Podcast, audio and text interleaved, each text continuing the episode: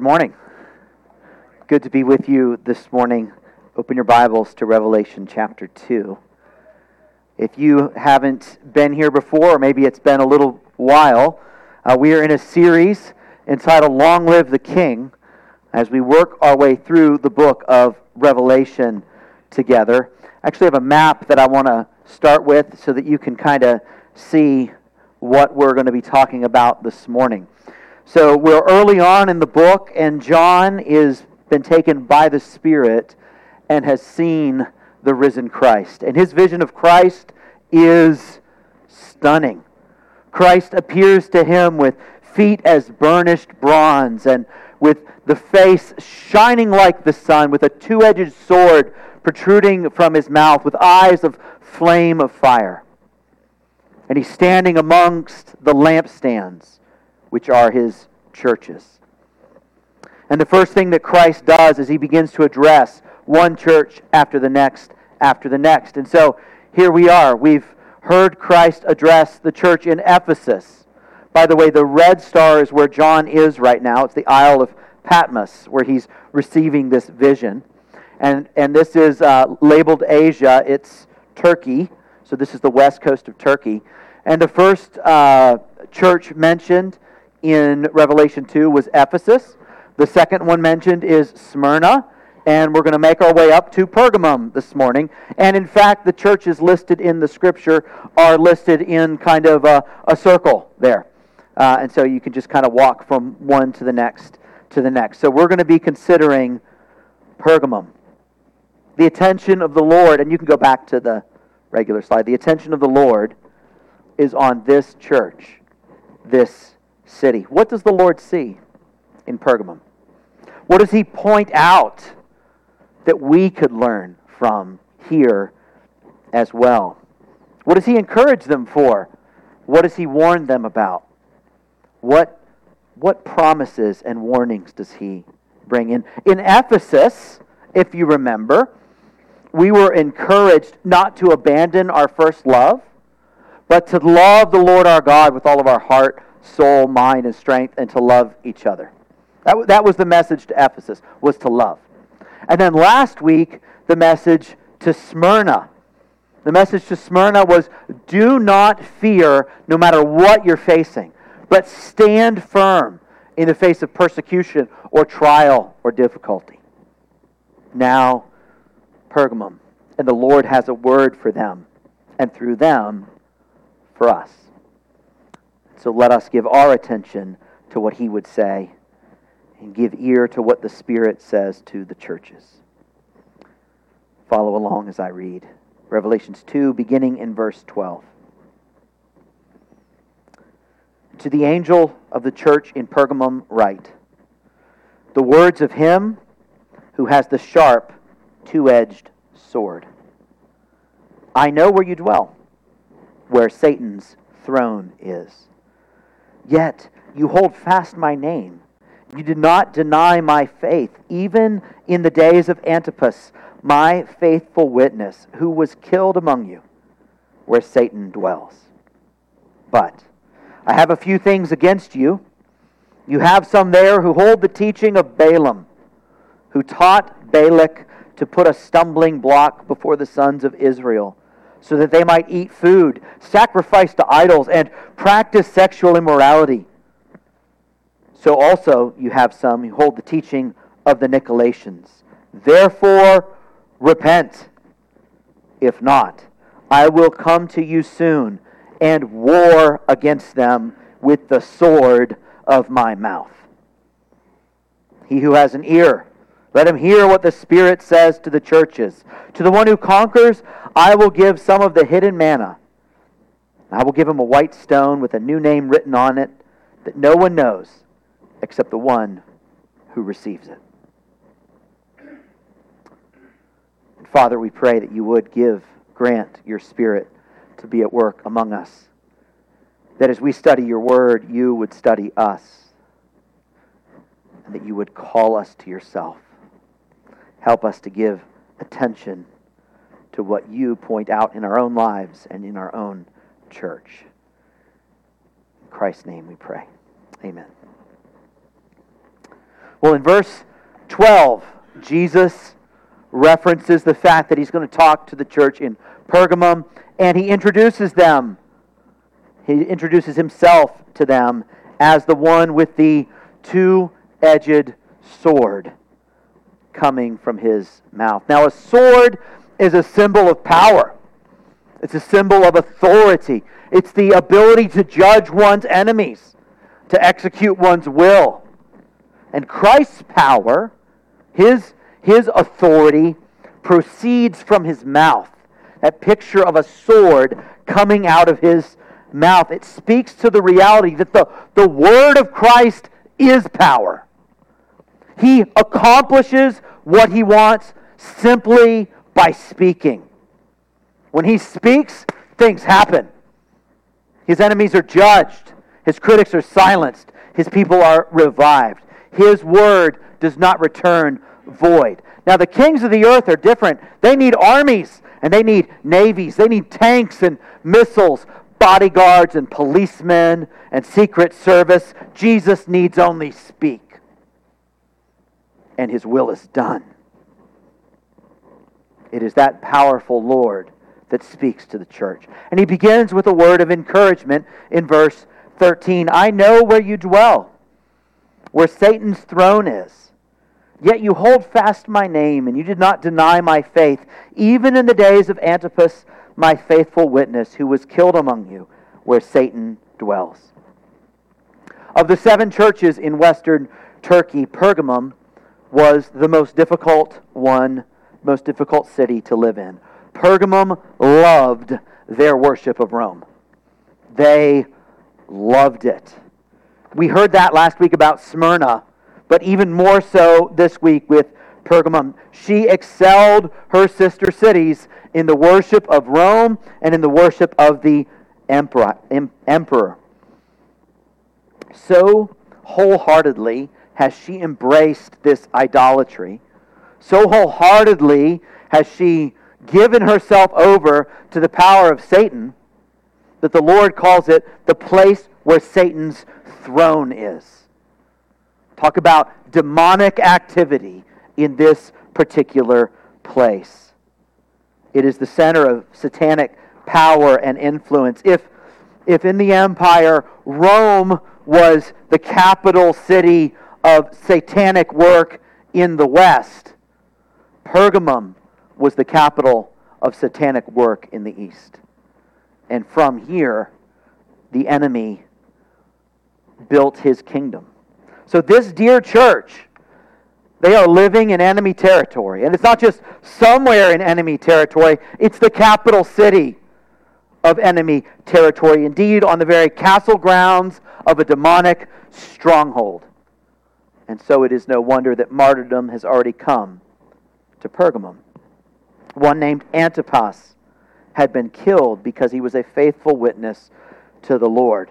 Now, we don't know anything else about this one who was killed. This is the only verse we have on him. But when the Lord mentioned him, they knew who he was. They remembered. They still missed him. And the, the fear still hung in the air. What happened to him could happen again. And yet, despite all of that, they had been faithful. Jesus says, You hold fast my name and did not deny my faith. Lord, may that be said of us. That is a powerful com- commendation from the Lord. They had been steadfast, they had stood firm, despite dwelling where Satan dwells. Still they stood. And yet, there is still danger. That brings us to Christ's correction of the church in verses 14 and 15. But I have a few things against you you have some there who hold the teaching of Balaam, who taught Balak to put a stumbling block before the sons of Israel, so that they might eat food sacrificed to idols and practice sexual immorality. So also you have some who hold the teaching of the Nicolaitans.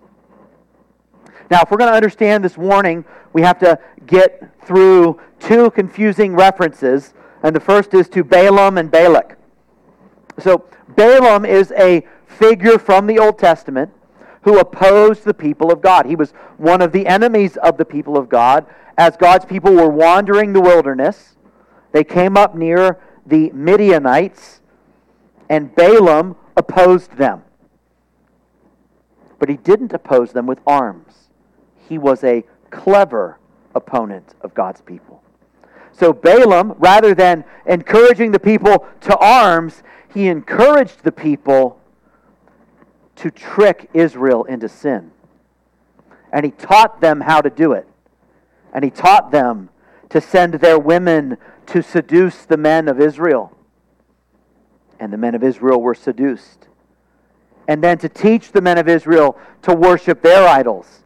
And the men of Israel worshiped their idols. And in Numbers 31:16 it says, "These on Balaam's advice caused the people of Israel to act treacherously against the Lord." They acted treacherously against the Lord. They turned from God to idols, into sexual immorality, into the worship of idols. It was their sin. It was the sin of the people of God, but it was Balaam's wicked influence. He was teaching them to do it. Well, as then, so here in Pergamum. False teachers were arising in the same way as Balaam had done, and they were teaching God's people to sin. They were messing with the doctrine of the church. They were teaching contrary to Christ. And what they were teaching was a kind of moral compromise. That you could be a Christian on the inside and act like a pagan on the outside. After all, Christianity is all of grace. It's an internal religion. Doesn't really matter what you do with your body, just love the Lord with your mind. You could, you could worship Caesar with your mouth as long as your heart was really worshiping the Lord. You could go to these these temples and worship these idols, so long as it was just your body and not your heart. False teaching and false doctrine. This group is very similar to the second one that we want to get our minds around, confusing reference, the Nicolaitans. You might remember it from two weeks ago in Ephesus. That's the other place where they are mentioned. The Ephesian church had pushed the Nicolaitans out of their church because of their false teaching. And Jesus had said to them, He said, You hate the works of the Nicolaitans, which I also hate. Let you know what team Jesus is on there. And he commended the church of Ephesus for pushing out those who were teaching syncretism, who were teaching that you could live like a pagan as long as your heart was for Jesus. The church of Ephesus had put those false teachers out of their church. The church of Pergamum had not. They were still coming to care group.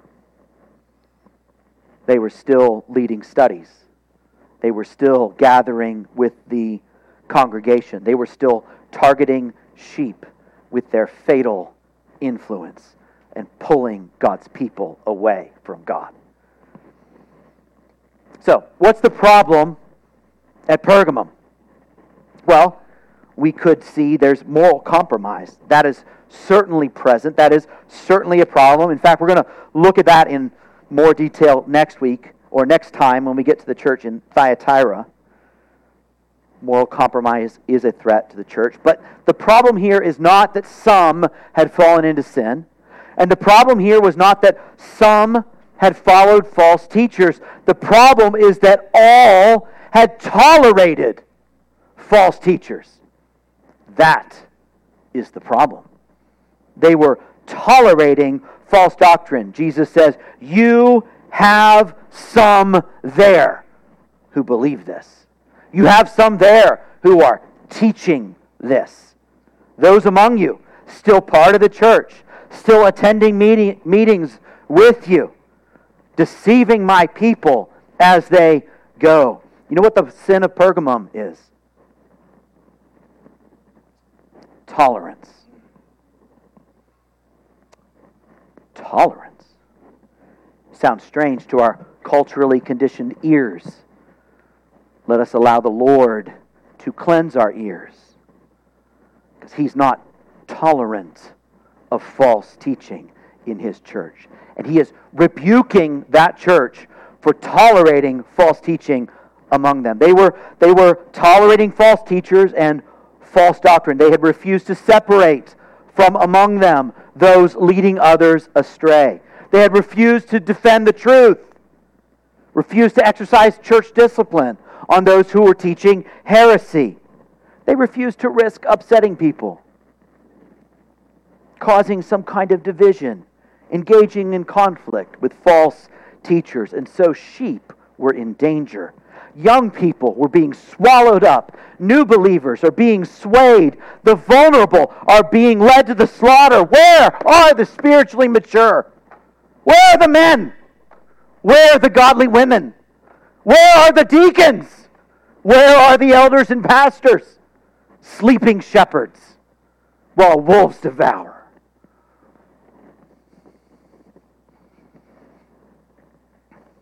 Wonder how long you've been part of the church in America.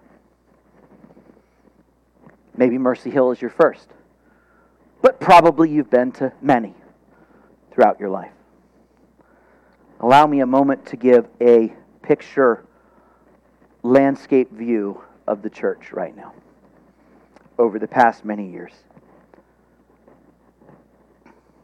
I want you to know that I do this with sorrow and grief because it is a picture of a sick church overall in the West. The landscape of the church in the West in the last hundred years is Pergamum. It is the acceptance of and toleration of false doctrine in the church. That's, that's the picture. And church after church, pastor after pastor, denomination after denomination has taken this word and just sort of set it aside and preached on without it over and over and over again.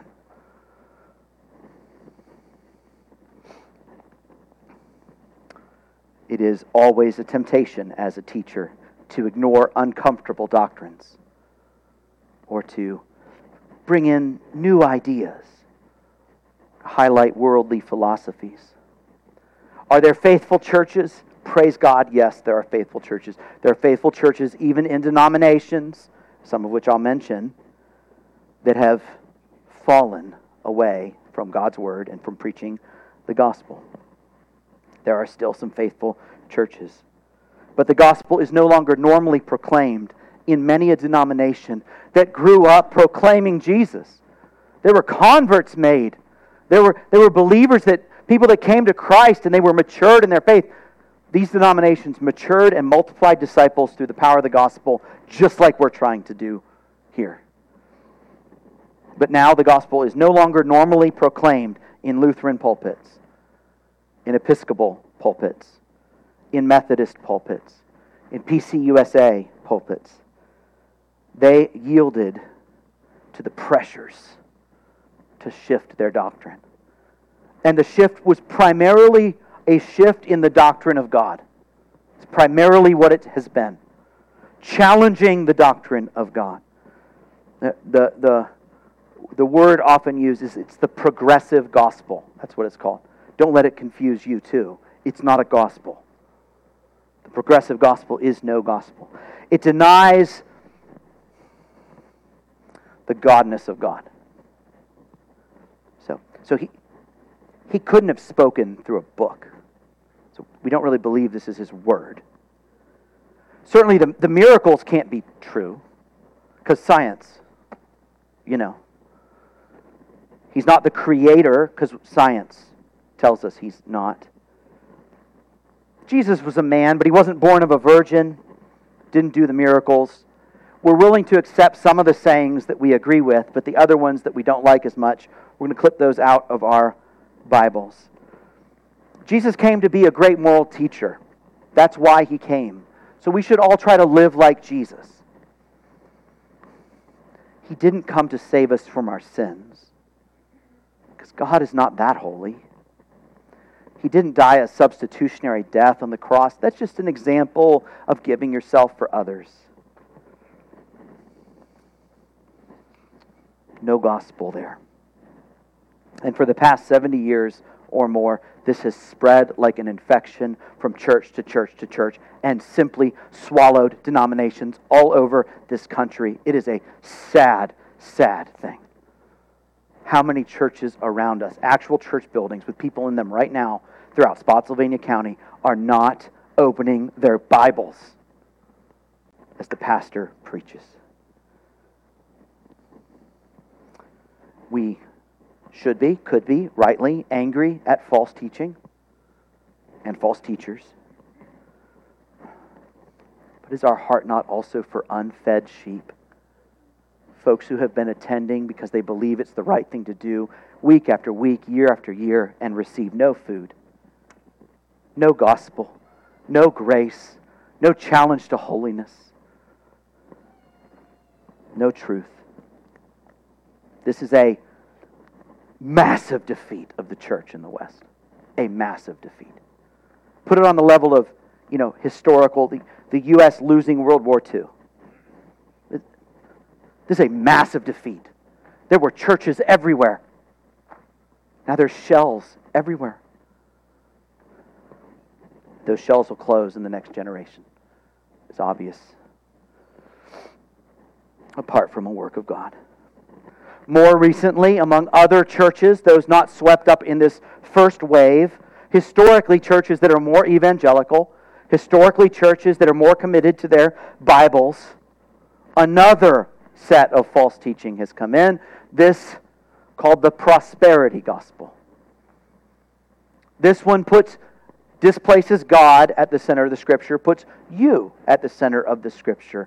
You, you need some you need some therapy. It's not that you're a sinner, you, but you do need some help, and God's here to help you. It, the, the Bible's very therapeutic. So, so God will help you get over the things you need to get over, like a poor self image, or the disadvantages of poverty, or physical sickness, or oppression. Jesus came to help you live your best life now, to, li- to have health and wealth and liberation. Gone again is sin and holiness. Gone again is the substitutionary sacrifice of one Jesus Christ on the cross to meet the greatest need that we ever had to save us from the wrath of God. God again is the gospel. It's Pergamum again and again and again and again throughout the West. And that brings us to Christ's warning in verse 16. Therefore, repent if not, I will come to you soon and war against them with the sword of my mouth. The whole church in Pergamum had tolerated the false teaching. And so the whole church is called to repentance. He calls them to repent, or he will come and wield the sword which is his to wield. If there's a church that will not defend the truth, will not confront false teaching that will not protect the sheep of the Lord, the Lord Himself will show up and make war for His people. He who is the Word made flesh will come with the Word in His mouth, armed for battle. And the clear warning is be on the right side of that fight.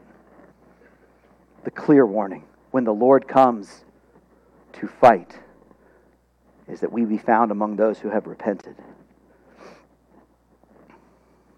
So, what does repentance look like? What does it look like to repent? Well, first of all, as I seek to help us apply this, I think this is a call for us to be vigilant in the area of teaching, to be vigilant in the area of doctrine, to think doctrinally, to recognize that all the pressure on the church is towards tolerance. All of it. That's, that's the cultural pressure on the church is tolerance. Let us hear the voice of the Lord, dear church, that it is wrong to tolerate what is wrong. It is evil to tolerate what is evil. We are called to defend truth, to uphold truth. here, that will mean it has meant that we need to, at times, exercise church discipline. Church discipline is authority that God has given to local churches to remove from their number those who are teaching falsehood. It's used for two cases, right? It's the person who's saying they're a Christian and living like a pagan, out loud and open, celebrating their sin, saying that's what it looks like to be a Christian. That person is to be removed from the church. And it's, it's to remove the one who's, who's pretending to stand up and speak the words of God, but is speaking the doctrines of man. Should be removed from the church. That's what church discipline is for. It's got a twofold goal. The first is for the for the one caught up in sin that they would repent. It's, it's, it's not meant to be harsh. It's, it's meant to draw people back to the Lord, to show them, brother, sister, this isn't what it looks like to be a Christian. Turn around, repent. The Lord will have you turn around and repent. It's to call the false teacher to repentance as well. But it is up to the Lord as to whether or not people repent. In the exercise of church discipline, it's also the protection of the purity of the bride of Christ, the protection of the weak amongst the bride of Christ, protection of the sheep. So, this is why at Mercy Hill we have a great emphasis. If you've been here, you, you've seen it. We have a big emphasis on church membership. And, and the reason is that we know who's the church. Who are we? So that church discipline, what it ultimately results in is the removal of membership. It's not that they could never come back and visit. It is to say, though, this is not what it looks like to be a believer. You can't teach that here. You can't live that way and claim to be a Christian here among us. It looks like following Jesus together. So, church discipline results in the removal of membership, which is why we take church membership seriously and have a kind of process for that. I praise God. We've only had to walk out church discipline a few times over 14 years. Um, we have needed to before, and we will need to again. And on that day, may the Lord give us grace to do so in a compassionate way, and in a kind way, and in a unified way, and in a loving way, and in a bold way. Because the pressures on the church won't let up. Now, now listen, I, I just I just gave us a kind of corporate application. Did you hear it? The corporate application is be ready for when we need to exercise church discipline again. That's a corporate application right? So that we know what we're doing when that day comes. You've got some understanding of why would a church be so intolerant? because that's how it's going to be thought of, right? Uh, should also give you some personal application. Uh, I don't know whether you're called to be a member here, but I can tell you, you are called to be a member of the church. If you're a believer, you're called to be a member somewhere. Or else, who is it that's watching over your soul? Who is it that would lovingly exercise church discipline if you were to wander? D- don't, don't be a disaffected sheep just out there. Find a church where you can be a member. The pressure on the church is not letting up. Our, our parents and grandparents in the faith faced a certain kind of pressure in their generation. It was a kind of pressure on the doctrine of God. It dethroned God, softened the belief in the Creator because of scientific consensus. Soften the belief in miracles. Again, science. Soften the emphasis on sin and repentance because God is not seen as holy anymore.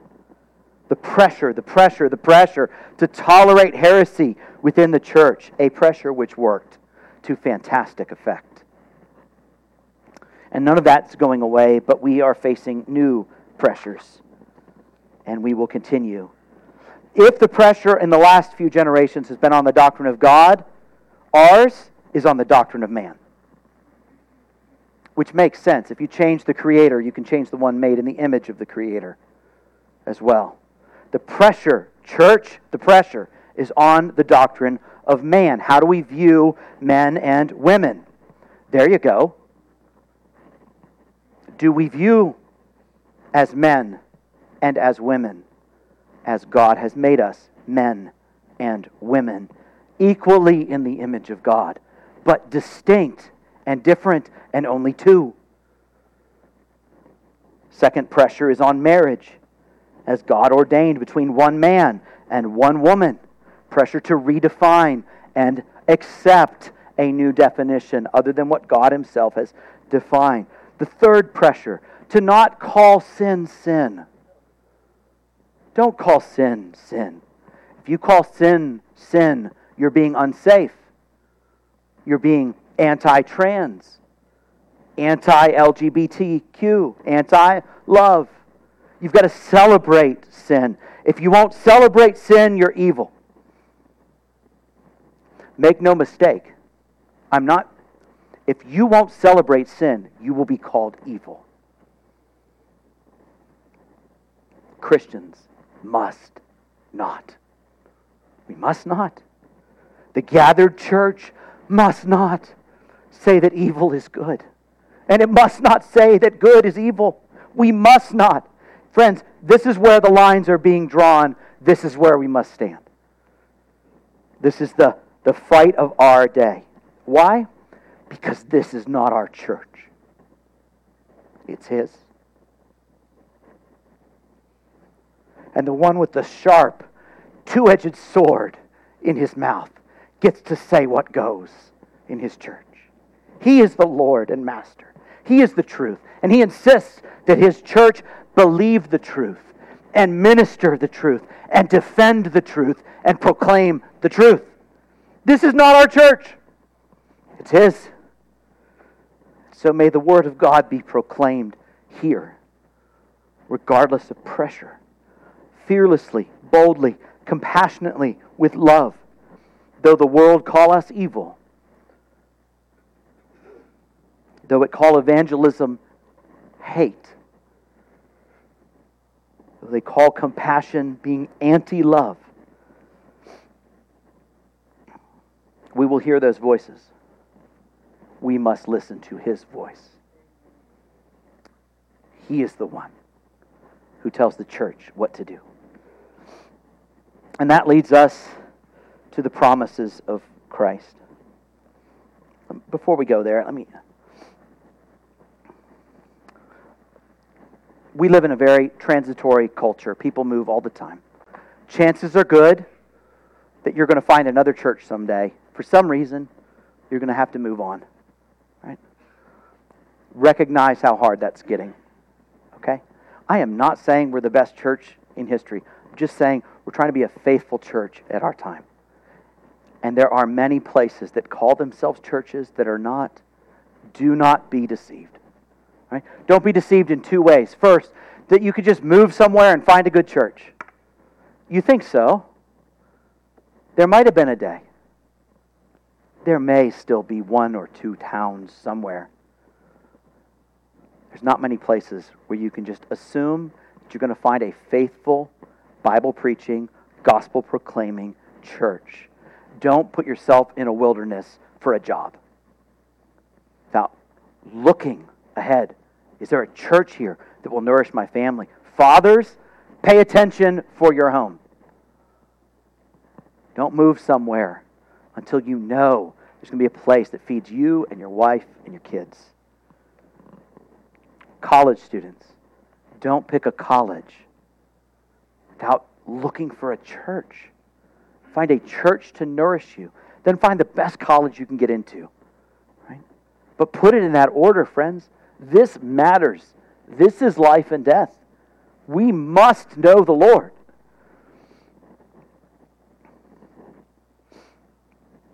Which leads us to the promise in verse 17.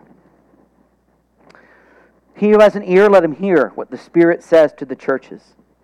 To the one who conquers, I will give some of the hidden manna and I will give him a white stone with a new name written on that stone that no one knows except the one who receives it. These are somewhat difficult pictures to understand. There are two, two things here there's the, the white stone and the hidden manna. There's kind of two um, backgrounds to the white stone concept. So, this is like what the, the history people bring to us as we read our Bibles. Uh, in Roman times, when somebody was on trial and the, the jury would, would, would give their verdict, if you on the jury believed that the person was innocent, you would put a white stone into the middle. And if you believed them guilty, you'd put a black stone into the middle. A white stone was awfully good news to see if you were the one who was accused. The other was if you were having some sort of uh, a party, uh, a big event, you would actually hand out white stones in advance, and then those would be collected at the door, kind of tokens. It was Ticketmaster of the day. Okay? So I, I, I like taking those two backgrounds and just thinking of them together because it's a precious promise from the Lord. The world may call you evil for standing up for true doctrine, but I'm going to declare you innocent.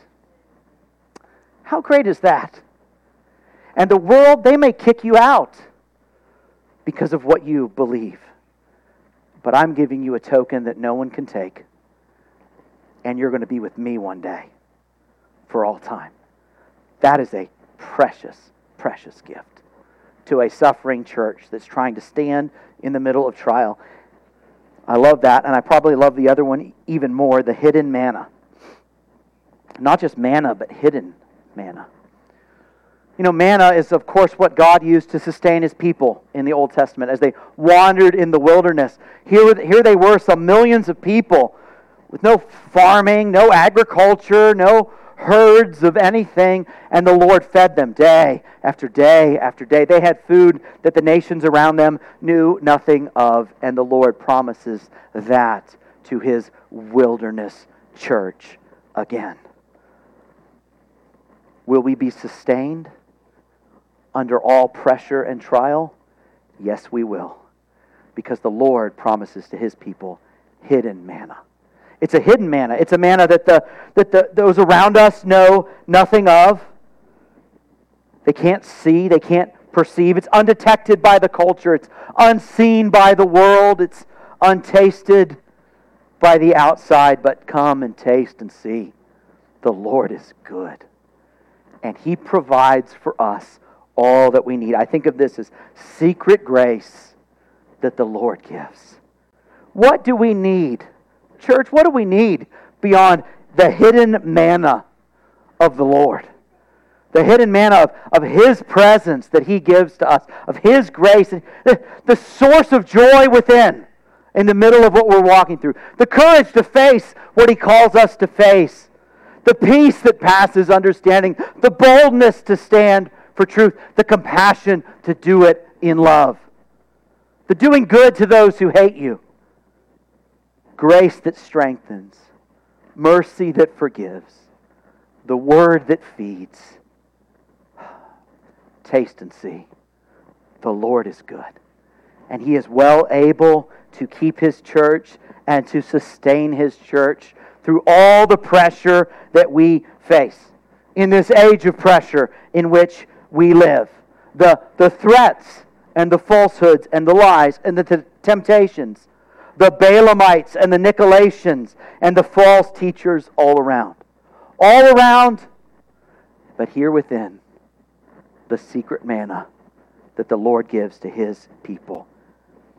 We have him. What else do we need? We have him and his spirit and his presence and his sustaining us, and he will be with us to the end of the age. We have all that we need. Worship team, come on up.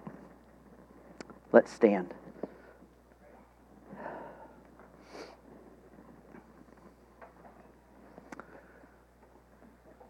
Lord, it is a difficult and confusing time to live.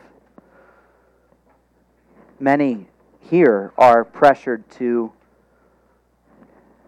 conform to the pressures of this world.